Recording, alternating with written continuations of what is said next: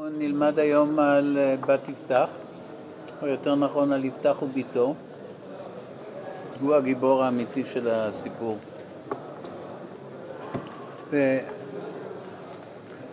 אפשר להציג את הבעיה, יש בתנ"ך שני סיפורים על הקרבת בן יחיד. האחד הוא כמובן העקדה, שבהם אברהם מתכוון להקריב את בנו, והשם אסר את זה עליו, וזימן לו תחתיו עיל, נכון? עכשיו סיפור בת יפתח הוא הפוך, וזה מאוד קשה. היינו מצפים שיקרה ככה גם עם יפתח, והנה קורה בדיוק ההפך. יפתח לא חשב להקריב את ביתו, ולא, ולא חשב עליה בכלל, והשם לא מנע ממנו להקריב אותה. כל הנראה הוא שזימן אותה לצאת מפתח ביתו, נכון? סיפור מאוד עצוב ומאוד קשה, כי דמות השם היא לא מה שהעקדה מכוונת אותנו לצפות. זה ברור? יחד עם זה, שני הסיפורים קשורים זה בזה, מה שקוראים היום אינטרטקסטואליות. אינטר, איך נאמר את זה בעברית? לא יודע, זיקה בין שני סיפורים. זיקה פנימית בין שני סיפורים.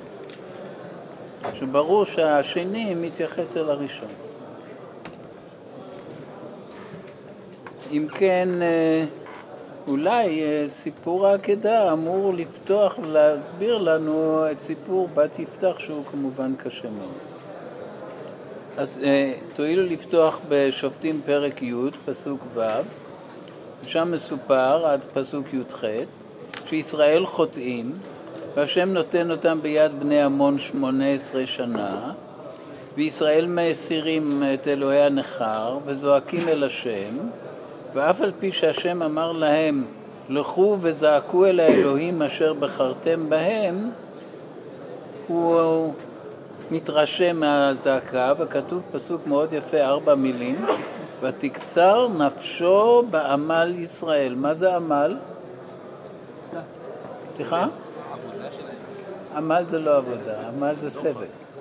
אדם לעמל יולד זה לא משהו של ההסתדרות, העובדים, אלא זה הכרה של קהלת בסבל האנושי. ולא ממנה שופט בניגוד לאהוד, ברק, לגדעון ושמשון, שיש להם סיפורי הקדשה שבהם השם ממנה אותם. כאן אין דבר כזה, אבל כתוב שהוא אוהב את עמו וסובל בסבלותם, כאמור, ותקצר נפשו בעמל ישראל. אז אה, בפסוק 17 ו-18 כתוב שבני ישראל תושבי הגלעד מצליחים לגייס צבא אבל אין להם מפקד שיוליך את הצבא הזה בעקבותיו. ואז אנחנו עוברים עכשיו לשמוע את סיפורו של יפתח ואנחנו נראה איך שהוא ימלא את הציפיות האלה. ויפתח הוא גיבור חיל, זאת אומרת איש עם נתונים צבאיים, אה, עם יכולות צבאיות גבוהות, הוא עם ייחוס מפוקפק, כי הוא בן אישה זונה, הוא אמנם אה, הבכור של גלעד הגלעדי, אבל מאישה משנית לא, לא חשובה ולא מיוחסת, והוא הבכור שאחיו הצעירים מגרשים אותו מבית אביו, והוא הופך לראש גדוד בספר. זה מאוד מעניין שבספר יש צורך ב...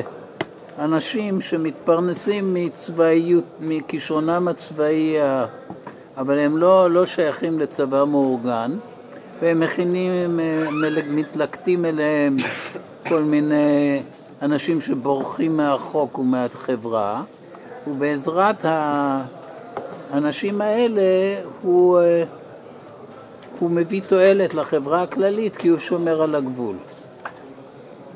והתלקטו אל יפתח אנשים ריקים. אני מקווה שאתם מבינים מה זה ריקים, זה חסרי רכוש אני חושב קודם כל.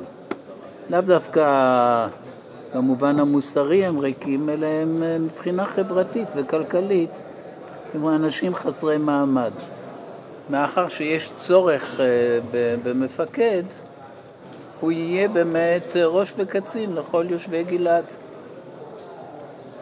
והם אומרים אחד לשני, הצבא הזה שמתלקט, מי האיש אשר ילך להילחם בבני עמון, יהיה לראש לכל יושבי גלעד. הוא אומר, ממפקד צבאי אנחנו נהפוך אותו לרשות אה, פוליטית. אבל כשמדברים איתו כדרכם של מתמקחים טובים, הם מציעים לו פחות. אז הוא אומר, הם אומרים לו, לך והיית לנו לקצין. אתם רואים שהם מוכנים בעצם לתת לו יותר, והוא גם דורש. אז הוא אומר להם, הלא שנאתם אותי ותגרשוני מבית אבי, ומדוע באתם אליי עתה כאשר צר לכם? זה ברור שהוא לא שואל שאלה אינפורמטיבית, מדוע, אלא הוא אומר, אה, אה, זה לא מרשים אותי שאתם באים עכשיו בשעת מצוקתכם, והוא דורש שהם ייתנו לו כפיצוי, או הם אומרים, הם ייתנו לו כפיצוי גם מנהיגות פוליטית, והם אומרים, הוא יהיה לראש לכל יושבי גלעד. והם אה, מנסחים את הדברים בקפדנות, והם נשבעים שיקימו אותם, גם כשירווח להם. שהם יהיה לראש ולקצין, והם ממנים אותו לראש ולקצין במצפה, אתם רואים, אחד זה צבאי והשני זה פוליטי. והוא נותן לזה גם תוקף דתי, כתוב וידבר יפתח את כל דבריו לפני השם. כן, אתם רואים שהוא מאוד מודע לכוחות שהוא רוצה ולמעמד שהוא רוצה.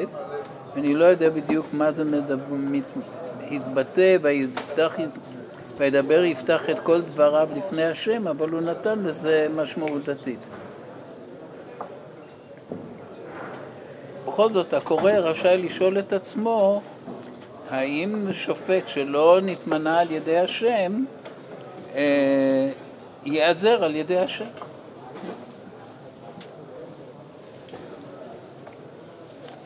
זה אנחנו, זה הנושא שלנו בסיפור של יפתח.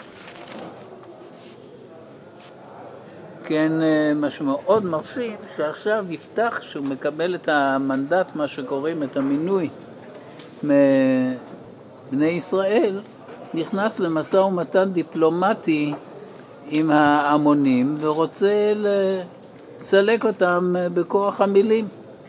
אם כן, הוא בא ואומר, מה לי, אה, למלך בני עמון, מה לי ול... מה לי ולך כי באת אליי להילחם בארצי. זה מעניין. האיש הזה שעד זמן קצר אתה רואה הוא היה ראש של גדוד, לא כל כך, אולי קצת מפוקפק, עכשיו הוא מדבר כאילו שהוא מלך. כי באת אליי להילחם בארצי. אז אומר לו מלך בני עמון, כי לקח ישראל את ארצי, בעלותו ממצרים. הוא אומר, זה אתה אומר ארצי, זה ארצי. שאלה כן, אותה מילה משמשת שני אנשים בהוראה מנוגדת כמובן. ואתה השיבה את הן בשלום. אז הוא אומר, השטח הזה הוא ה...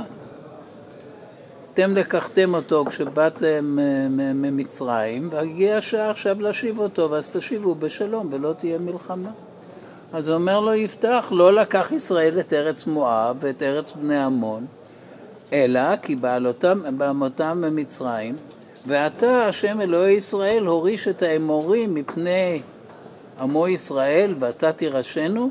אם כן, הוא אומר לו, אני מקווה שאתם רואים את הירדן ואת ים המלח, ואתם מבינים שבאמצע הירדן יש נחל יבוק. ולמטה יש נחל ארנון, זאת אומרת באמצע ים המלח יש לנו, נשפך אליו נחל ארנון. אז הוא אומר לו בעצם ארבע טענות שאני סיכמתי אותן לעצמי. א', השטח שבין הארנון והיבוק לא היה שייך מעולם לא לבני עמון, אלא לסיחון, שהיום אין לו יורשים. בני ישראל נאלצו להילחם בסיחון מפני שהוא סירב לאפשר להם לעבור בארצו. אנחנו רצינו להגיע לארץ ישראל המערבית, וסיחון uh, התייצב בפנינו, אז uh, נאלצנו להילחם נגדו. וכיבוש ארץ סיחון הוא רצון השם, ואתה תבטלנו, אז השם נתן לנו את ארצו, מפני שהוא יתגר בנו מלחמה, ואתה עכשיו תבטל את רצון השם, והטענה הרביעית היא ששלוש מאות שנה השלימו ההמונים עם הכיבוש הזה, ובזה איבדו את זכותם. אם אתה שתקת שלוש מאות שנה, אתה לא יכול עכשיו לבוא ולדרוש את המצב שהיה מקודם. אז הוא אומר לו, אנוכי לא חטאתי לך, ואתה עושה איתי רעה להילחם בי. ישפוט אדוני השופט היום בין ישראל ובין בני עמון. הוא אומר, אה, יש כאן הנחה שמלחמה בלתי מוצדקת אסור לעשות. תוקפנות בלתי מוצדקת היא אה, אסורה. הוא אומר לו, אני לא חטאתי לך, אני לא עשיתי לך שום דבר רע, ואתה רוצה עכשיו להילחם איתי, דע לך שהשם ישפוט בין בני ישראל ובין בני עמון. הוא מאמין ב... בקול רם, מה? הוא מאמין באלוקים? הוא אומר, הוא אומר את שם השם של היהודים. כן, כולם האמינו. שלכל עם יש. האל שלו, ועכשיו כשאתה מדבר עם מואבי, אתה אומר לו שמלקום יעשה. זה היה הסגנון הבינלאומי של... כולם מאמינים באלים כל אחד לאומיים. אומר על האל של השני שהוא ישפוט אותך או משהו כזה? כן, הוא אומר, אה, זה חמור לך מאוד, כי האל שלך ישפוט אותך. כן. זה נשמע טוב. ואנחנו כל הזמן לא יודעים אם אכן יצלח בידיו של... היום היינו קוראים לזה מנהיג חילוני, אבל זה לא מתאים לתקופה, אז אי אפשר להגיד ככה. זה לא מינוי אלוקי כמו לאחרים. אבל בכל אופן, המספר אומר בפסוק 29, ותהי על יפתח רוח השם. זאת אומרת,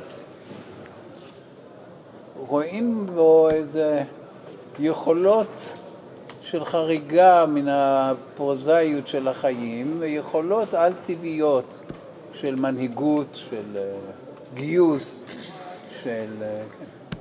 רואים עליו שהוא... אה, שרוח השם אה, עוברת אותו, צולחת אותו. אז הוא אה, מצעיד את כוחותיו דרך הגלעד והמנשה, ונוקט יוזמה התקפית, ומוליך את צבאו לשטח האויב. אבל אה, לפני שהוא בטרם קרב, הוא חש בצורך לנדור לשם, וככה הוא אומר. אם, אתם רואים שזה מילת תנאי, אם נתון תיתן את בני עמון בידי, והיה היוצא אשר יצא מדלתי ביתי לקראתי בשובי בשלום מבני עמון, והיה לאדוני והעליתיהו עולה. אם כן, יש כאן שני תנאים. א', אם יהיה לי ניצחון, אם נתון תיתן את בני עמון בידי, וב', אם אני אשאר בחיים ואני לא אפגע, ואם אני אבוא בשלום אל פתח ביתי, אז אני נודר את זה שיצא מדלתי לקראתי ואני מעלה אותו עולה. עכשיו נשאלת השאלה אם אין גינוי בטקסט אה, בספר שופטים אה, לנדר הזה. אבל אף על פי שאין גינוי מפורש, אנחנו צריכים לשאול את עצמנו אם בכלל נדרים כאלה הם לגיטימיים. ואינם פרי חולשת דעת וקטנות אמונה, כמו שיש היום חוקרים אה, שאומרים. אז אצל גדעון כתוב, רוח השם לבשה את גדעון, ויתקע בשופר, ויזעק את אביעזר אחריו. ואחר כך, למרות שזה כתוב במפורש שיש לו כריזמה כזאת, יכולת על-טבעית, כתוב שהוא ביקש עוד. הוא אומר לשם, אם ישך מושיע את ישראל בידי כאשר דיברת, כמו שהבטחת לי, הנה אנוכי מציג את גזעת הצמר בגורן, אחרי שהיא נהיית, אה, היא נשארת יבשה וכל הסביבה רטובה, הוא מבקש עוד פעם, ואז הוא סוחט מן הגזעה הזאת מלוא הספל. אם כן, אנחנו רואים שבהחלט לגיטימי לבקש אות ולהתפלל על אות וגם לממש אותו. טוב, אז עכשיו אנחנו רואים שעצם הנדר הוא לגיטימי. עכשיו השאלה האם זה נדר נמהר. אבל אני לא חושב שאם פרה יוצאת מהבית, זה יוצאת לקראתך. כזה. אני חושב שלקראת זה ביטוי אנושי, ואני חושב שלא נעים לי להגיד את זה, אבל אנחנו רואים כאן שיפתח חי במישור של קורבן אדם. זה כואב לו אולי, אבל הוא, הרבה פעמים קורבנות הם קורבנות. תראו, הוא בעצם מקריב כאן את הכבוד שנותנים לו. הוא אומר, "אה, את הכבוד הזה אני נותן לשם. הוא בעצם מוותר על הכבוד שהוא מקבל, והוא אומר, אני מודה לשם על הניצחון בזה שאני... כאילו הראשון שיצא לכבודי, אז אותו אני אקריב, והרי שכאילו זה לא אני, זה השם. נכון, כן, בדיוק. והיה היוצא אשר יצא מדלתי ביתי לקראתי. זה לא יכול להיות כלב ולא יכול להיות בהמה, זה מוכרח להיות איש או אישה, יכולים כולו כבוד. באמת חז"ל ככה פירשו, וגם אבן עזרא, ורד"ק, ורלב"ג. אני רק רוצה להגיד לכם שאין לנו אבן עזרא לנביאים ראשונים, אבל זה מצוטט על ידי מישהו אחר. כנראה שהיה והלך לאיבוד, זה מה שאנחנו משערים. אני כתבתי כאן שאולי יפתח חש אשמה לגבי התנאי שלו לזקני גלעד, והוא מבקש לכפר עליו על ידי הבטחת הכבוד למושיע האמיתי של ישראל. אי אפשר להוכיח את זה, אבל זה אפשרי. הוא אומר, אנוכי אהיה לכם לראש, ועכשיו הוא מוכן לוותר על הניצחון, על כבוד הניצחון הזה בפתח ביתו, והוא אומר שזה יהיה לשם. אבל יש לנו פסוקים כאלה, השם אומר למשה, הנה גם הוא על הארון, הנה גם הוא יוצא לקראתך ורעך ושמח בליבו.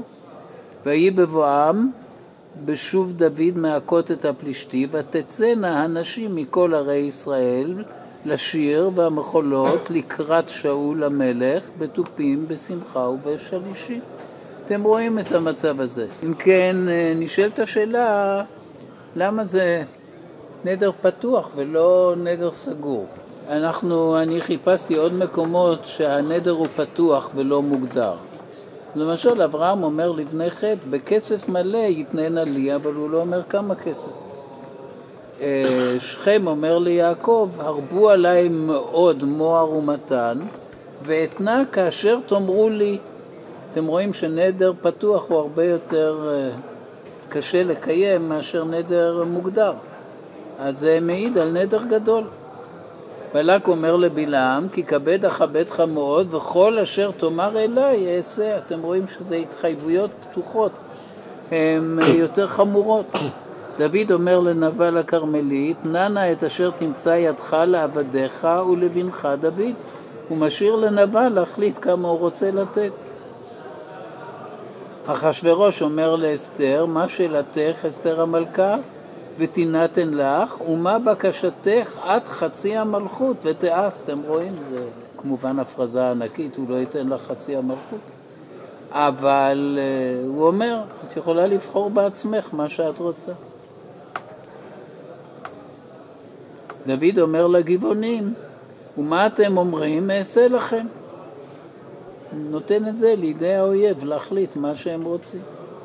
אבל ברור שזה נדר מגונה, מפני שכמו שכבר נרמז כאן, זה חוסר רגישות לגבי האסון שיבוא על הזולת. הוא לא נודר את עצמו, הוא נודר את הזולת, והזולת הזה בוודאי שלא רצה שינדרו אותו. הוא לא העלה בדעתו שהוא עצמו ישלם את המחיר. אם כן, תנאי הנדר קוימו במלואם, היה ניצחון מוחץ, מכה גדולה מאוד. על פני שטח עצום בתוך ארץ בני עמון, כתוב עשרים ערים, שזה כפרים כמובן, ותוצאות מדיניות ממושכות, ויקנאו בני עמון מפני בני ישראל. אם כן, כשהוא עכשיו בא הביתה, קורה לו האסון הנורא הזה, שהניצחון האישי הפך למפלה נוראה. ואני אקרא את הפסוקים הקשים האלה, באמת מאוד מכאיבים. ויבוא יפתח המצפה אל ביתו, והנה ביתו יוצאת לקראתו בתופים ובמחולות, רק, ורק היא יחידה, אין לו ממנו, ויש... זה לא קרי וכתיב, קוראים לזה סבירין, מין הערת מסורה כזאת, אין לו ממנה בן או בת. אנחנו היינו אומרים מלבדה, נכון? והנה ביתו יוצאת לקראתו בטובים ובמחולות, רק היא יחידה, היא לא מעלה על דעתה בכלל שהוא נדר נדר כזה. ורק היא יחידה, אין לו ממנה בן או בת. זה באמת עצוב מאוד. ויהי כראותו אותה, ויקרא את בגדיו, ויאמר, אהב איתי, אחריה הכרעתיני, ואת היית בעוכריי. ואנוכי פציתי פי אל אדוני, ולא אוכל לשוב. טוב, זה לא כל כך אלגנטי מה שהוא אומר, הוא למעשה מאשים אותה. בפה הגדול שלו הוא מאשים אותה, הוא אומר, אהב איתי, את אחריה הכרעתני, זה את נצוח ניצחתני, את ניצחת אותי, את שברת אותי. אחריה הכרעתיני ואת היית בעוכריי. להיות עוכר ישראל זה להביא אסון על ישראל. את היית בעוכריי, את היית מקור אסוני. ואני פציתי את פי אל השם, אני לא יכול לחשוב. אומרת, הם היו אנשים של כבוד, ואם הם אמרו משהו, הם אה, לא יכולים להפר את זה.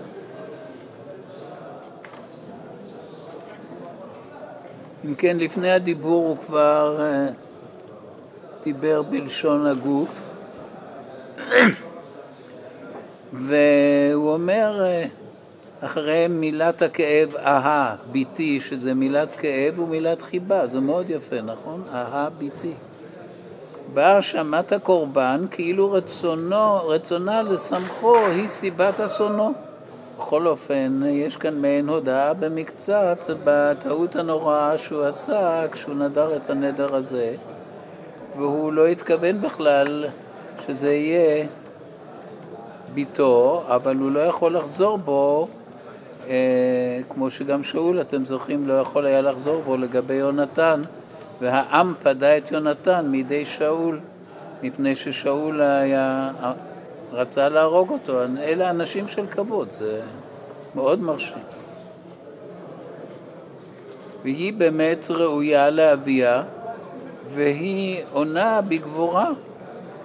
אבי, פציתי, פצית, סליחה, את פיך אל אדוני, עשה לי כאשר יצא מפיך, אחרי אשר עשה לך השם, נקמות מאויביך מבני עמון. אם כן השם עשה לך, אז אתה צריך לעשות לי. אתם רואים את השוויון הפועל כדי לומר שזה מה שמתחייב מהסיטואציה ואי אפשר לסגת. אז היא אומרת לו, אבי, פצית את פיך אל אדוני, עשה נא לי, עשה לי כאשר יצא מפיך, אחרי אשר עשה לך השם נקמות מאויביך מבני עמון. אבל יש לה בקשה. והיא מתחילה דיבור חדש, ותאמר אל אביה, אתם רואים שהמספר אומר שזו אמירה חדשה. יעשה לי הדבר הזה, אני מבקשת שיינתן לה הדבר הזה. הרפה ממני שניים חודשים, ואלך וירדתי אל, על הערים, אל הערים, ואבכה על בתולי אנוכי ורעותי. ויאמר, לכי.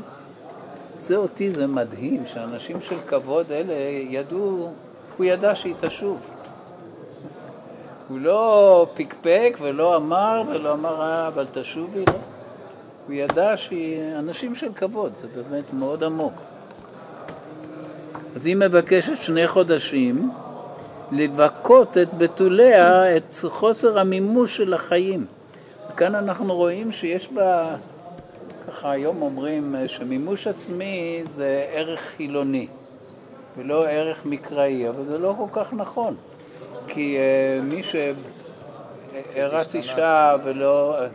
ולא ידעה או בנה בית ולא חנכו וכיוצא בזה, התורה נותנת לו שנה למימוש עצמי חלקי, נכון? אז היא חוזרת אליו אחרי חודשיים, זה שישים יום, ויעש לה את נדרו אשר נדר, והיא לא ידעה איש. ותהי חוק בישראל מימים ימימה תלכנה בנות ישראל לתנות לבת יפתח הגלעדי. לתנות זה להגיד קינות. ארבעה ימים בשנה. אם כן, בנות ישראל מקוננות, מתקנות את מה שקלקל יפתח בנדרו. למרות אה, שאין לה ילדים, יש לה בכל זאת זכר. אמנם לא זכר, אבל יש לה זכר שארבעה ימים בשנה בנות ישראל מבכות את בתוליה. בכל זאת מותר לנו לשאול מדוע לא ויתר השם על תשלום נדרו כפי שוויתר לאברהם, נכון?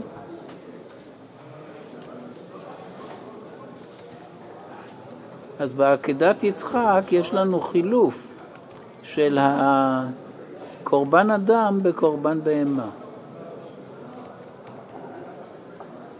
אבל פה החילוף היה מתבטא בזה שהיה יוצא מישהו אחר ולא הבת שלו, נכון? אם השם היה עושה עבודה חלקית נאמר. אם כן, בעקדה אתם זוכרים כתוב וילכו שניהם יחדיו ויש כאן הסכמה עמוקה לחובה ולקורבן ואז אברהם אה, נושא את עיניו והוא רואה איל וישא אברהם את עיניו, וירא איל אחר נאחז בסבך בקרניו. זו הראייה הגואלת לעומת הראייה ההורסת של יפתח. אצל יפתח כתוב ויהי כראותו אותה ויקרא את בגדיו. אז יש לנו אינטרטקסטואליות אה, בולטת, נכון? בעקדה כתוב וירא איל, וכאן כתוב ויהי כראותו אותה ויקרא את בגדיו. התוצאה של העקדה היא איסור הקרבת ילדים. התוצאה של קורבן בת יפתח הוא שיש חוק בישראל לקיים את זכר ביתו של יפתח. שני הסיפורים משלימים זה את זה בהוקעה של קורבן ילדים. העקדה על ידי איסורו, בת יפתח על ידי מימושו. נכון? זה מרשים, נכון? אפשר להרתיע אותנו מה... הקרבת ילדים גם על ידי סיפור על מימושו. כנראה שהייתה נטייה מאוד חזקה לעבודת המולך להקרבת ילדים. כן. אתה חשבת שהאל חייב לך משהו אם אתה מביא לו קורבן כזה גדול. אז היה כביכול, אני אומר שבע פעמים כביכול, כדאי להקריב את הבכור ולזכות אחר כך בברכת שמיים על הקורבן הגדול. אבל זה פיתוי נורא. בתוניס שזו הייתה מושבה כנענית, אתם יודעים, של... מצאו בית קברות שלם של תינוקות. הם חושבים שאלה היו הילדים שהקריבו אותם, הבכורים שהקריבו. מצאו אותם גם בסף של הדלת. אתה שמת את התינוק הזה המומת, המוקרב, והיית בטוח שעכשיו הבית מבורך.